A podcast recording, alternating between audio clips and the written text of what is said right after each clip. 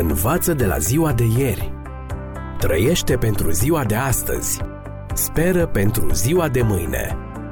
Ascultă emisiunea Timpul Speranței și vei căpăta speranță în ziua de mâine.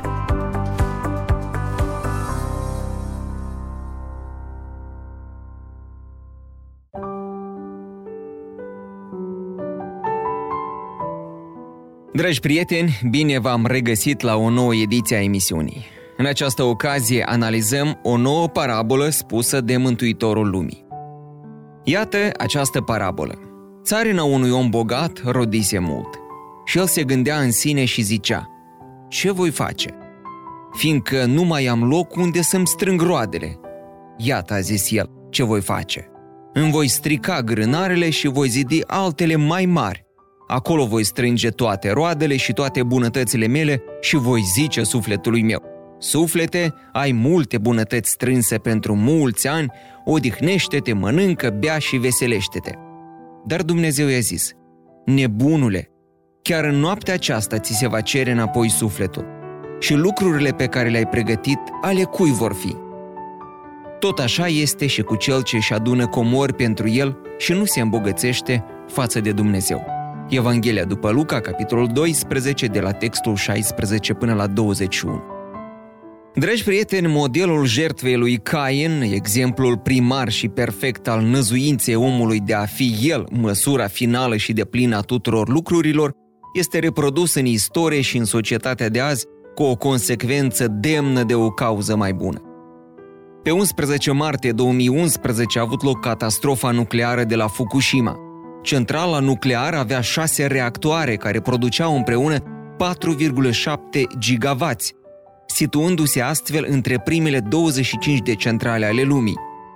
Tocmai de aceea, dezastrul din 2011 a fost considerat cea mai importantă criză nucleară civilă după aceea de la Chernobyl din 1986.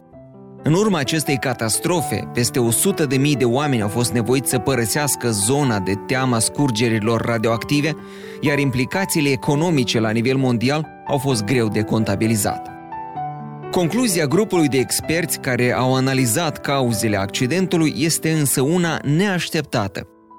Dincolo de cutremurul de 9 grade pe scara Richter și de valurile uriașe care au lovit centrala, s-a considerat că principala cauză a fost convingerea companiilor de electricitate și a guvernului japonez că un accident nuclear grav nu s-ar fi putut produce niciodată în țara soarelui răsare. Acest mit al securității absolute, care l-a făcut pe Belșațar, împăratul babilonian amintit în Biblie, să bea în noaptea în care persanul Cirus intra în cetate, este același care a dus la scufundarea Titanicului, și odată cu vasul la peste 1500 de oameni. În parabola nechipzuitului egoist, acest mit al siguranței de pline, dar cu consecințe devastatoare, este exprimat prin cuvintele pentru mulți ani, omul fiind sigur că îl așteaptă o viață lungă și fericită. Din textul parabolei este evident că omul nu era la primul succes financiar, de vreme ce era numit bogat și avea deja hambare mari, iar problema lui nu era belșugul, ci decizia definitivă de a opri totul la sine și pentru sine. În loc să fie un râu, el devine o baltă. Atunci când închidem cu hotărâre orice drum dinspre noi spre ceilalți și când Dumnezeu dispare din orizontul vieții, scriem de fapt aceeași istorie a bogatului nechipzuit. Dragi prieteni, ridicarea și decăderea imperiilor antice sau moderne urmează regula ilustrată de parabola nebunului egoist. Dezastrul de la Enron sau Lehman Brothers stă mărturie că bogatul din parabolă e și astăzi printre noi și potențial în fiecare dintre noi. Într-o altă ocazie, Iisus spune în Evanghelia după Matei, capitolul 7, De aceea, pe oricine aude aceste cuvinte ale mele și le face, îl voi asemăna cu un om cu judecată, care și-a zidit casa pe stâncă. A dat ploaia, au venit șuvoaiele, au suflat vânturile și au bătut în casa aceea. Dar ea nu s-a prăbușit, pentru că avea temelia zidită pe stâncă. Însă oricine aude aceste cuvinte ale mele și nu le face, va fi asemănat cu un om nechipzuit care și-a zidit casa pe nisip. A dat ploaia, au venit șuvoaiele, au suflat vânturile și au izbit în casa aceea. Ea s-a prăbușit și prăbușirea i-a fost mare. Când Isus a spus că omul înțelept construiește pe stâncă, el a vorbit despre o decizie personală, despre curajul de a fi altfel, chiar dacă asta înseamnă să alegi în viață calea îngustă și dificilă în locul celei largi și ușoare.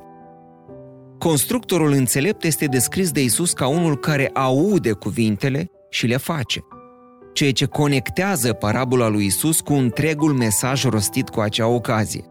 Mesaj care începe cu binecunoscutele fericiri de pe munte, continuă cu sfaturi privind îngrijorările, cu rugăciunea Tatăl nostru și se încheie cu descrierea vieții creștine prin imaginea unui pom care face roade bune. Aceste roade nu sunt doar gestul sporadic al unui copac plictisit de lângă drum, ci implică permanență și consecvență, un mod de viață care face diferența dintre construcția pe stâncă și cea pe nisip, dintre realitate și iluzie, dintre viața adevărată și egoism. Și acum să vă povestesc despre Emma Whitemore și soțul ei Sydney, care aveau în termenii vremii lor aproape totul, bani, servitori mulți, petreceri, prieteni de societate, haine scumpe, deschisă spre tot ceea ce era nou, a acceptat invitația unei prietene de a asculta un evanghelist cunoscut care predica în zonă.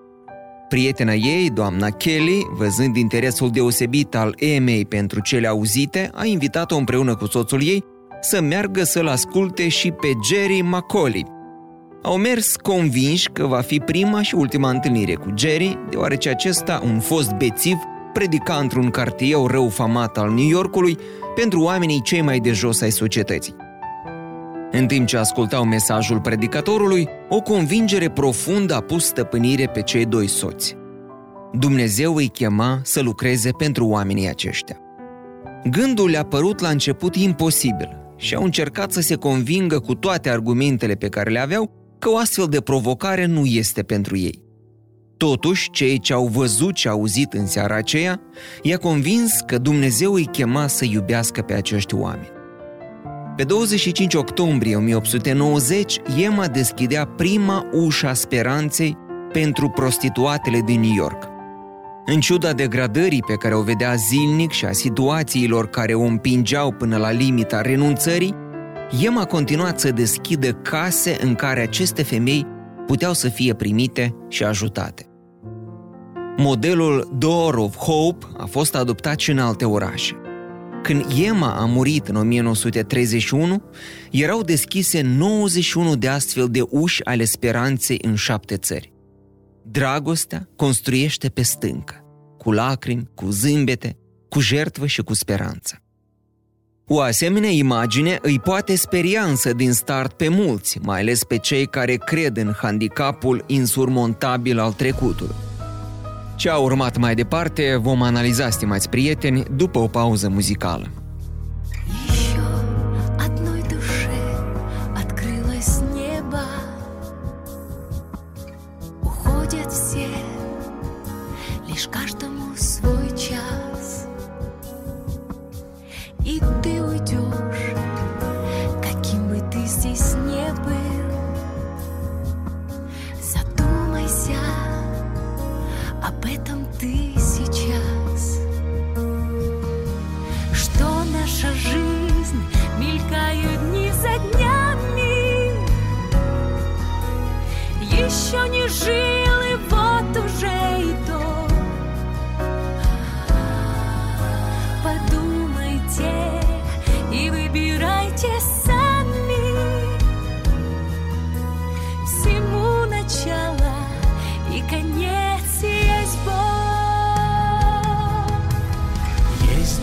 пути, и сколько б ты ни спорил, всегда идешь каким-нибудь из них. Но чтоб не опоздать, прийти к Голгофе,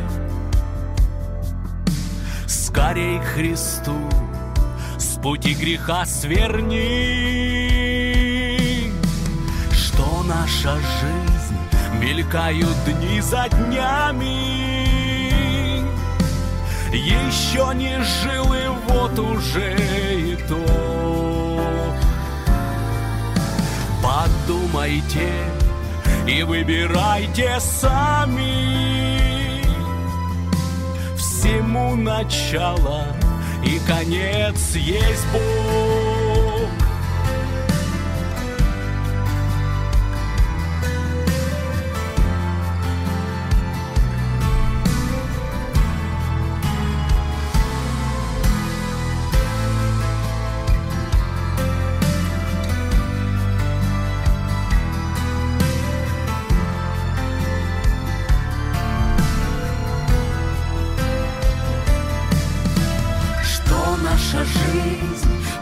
Мелькают дни за днями.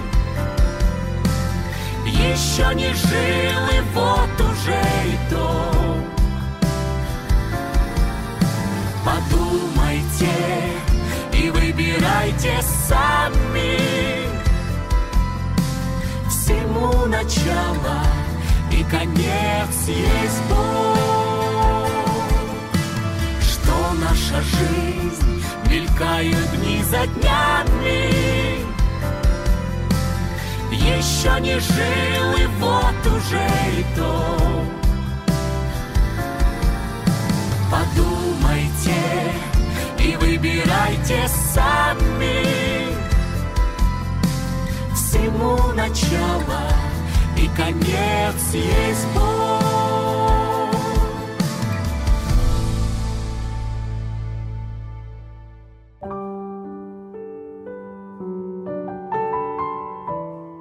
Dragi prieteni, continuăm emisiunea. Dar să vă relatez o altă istorie. Akira nu știa când s-a născut, bănuia că undeva prin 1973. A fost răpit de hmerii roșii care i-au ucis părinții și l-au dus într-un campus din junglă pentru a-l antrena ca soldat. La 10 ani a început să pună primele mine în Cambodgia. După aproximativ patru ani a fost capturat de armata vietnameză și i s-a dat să aleagă între a fi ucis și a lupta de partea lor. În mod firesc a ales a doua variantă. Din 1990 a luptat de partea armatei cambogiene, tocmai împotriva hmerilor roșii, pentru ca în final să intre sub comanda trupelor ONU de menținere a păcii, unde a ajuns să dezamorseze minele pe care învățase să le planteze de la 10 ani. Timp de trei ani a lucrat cu forțele ONU și după ce acestea au părăsit Cambodgia, a început să lucreze pe cont propriu cu un cuțit și un baston ascuțit pentru dezamorsarea minelor.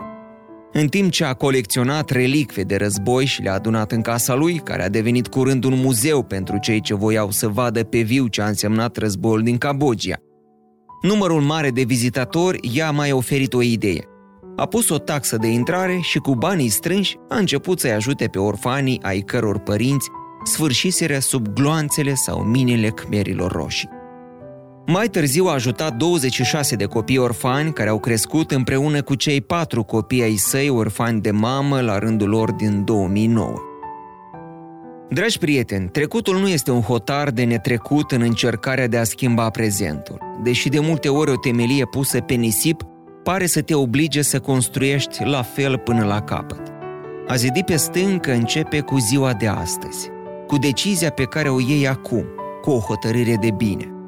Predica lui Isus care se încheie cu această parabolă e plină de verbe la imperativ, arătând că ascultătorii săi puteau de îndată să schimbe locul și rostul construcțiilor. Uneori însă culme este că trecutul poate aduce iluzia unei temelii de calitate ca în istoria biblică a tânărului bogat, care este copleșit de performanțele obținute încă din tinerețea sa, deși se simțea gol și neîmpăcat sufletește.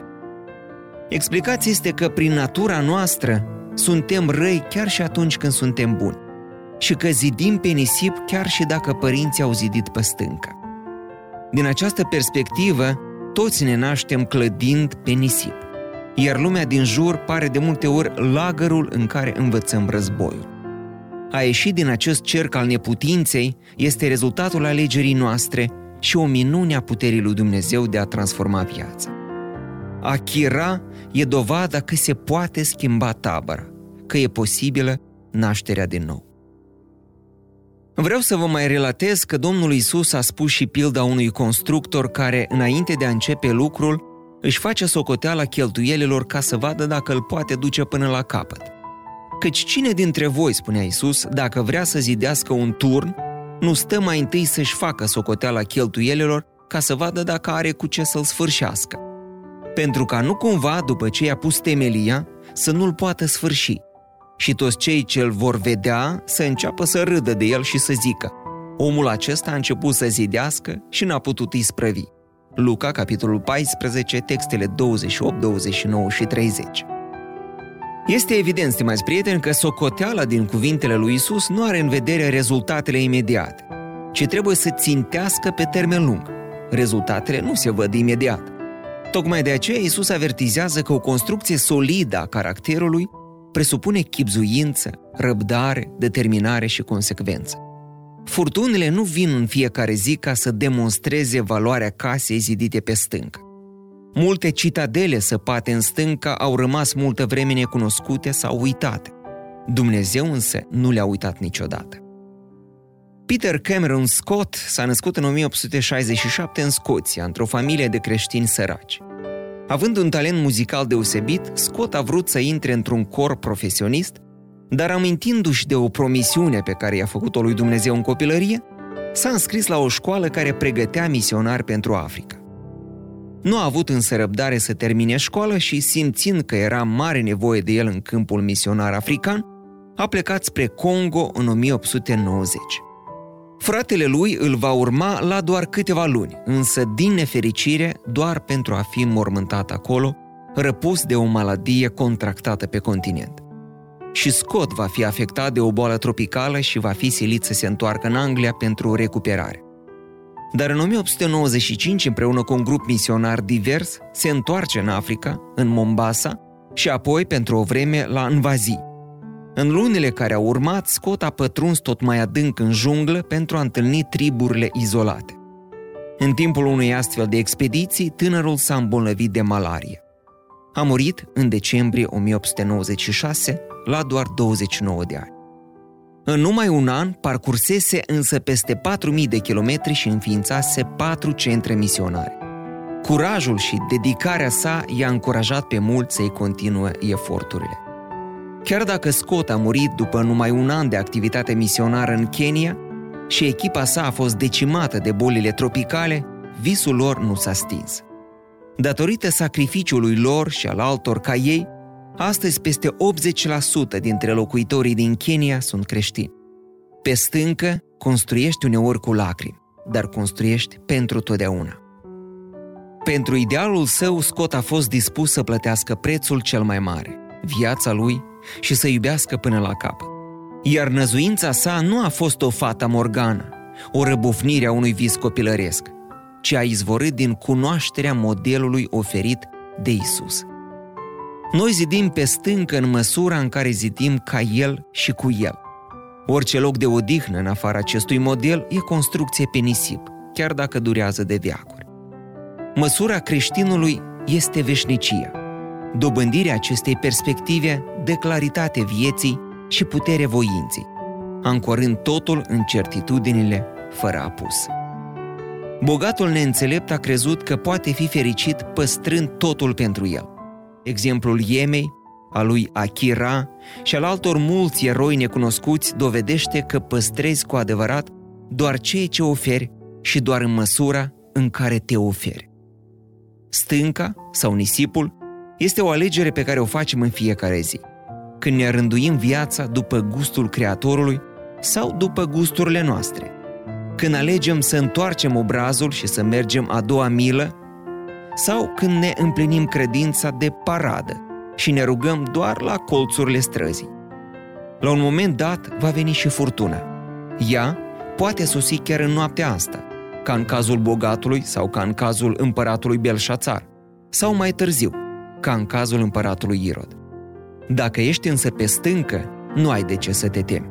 Dumnezeu a promis că soarele va răzbate iarăși printre nori. Învață de la ziua de ieri. Trăiește pentru ziua de astăzi. Speră pentru ziua de mâine.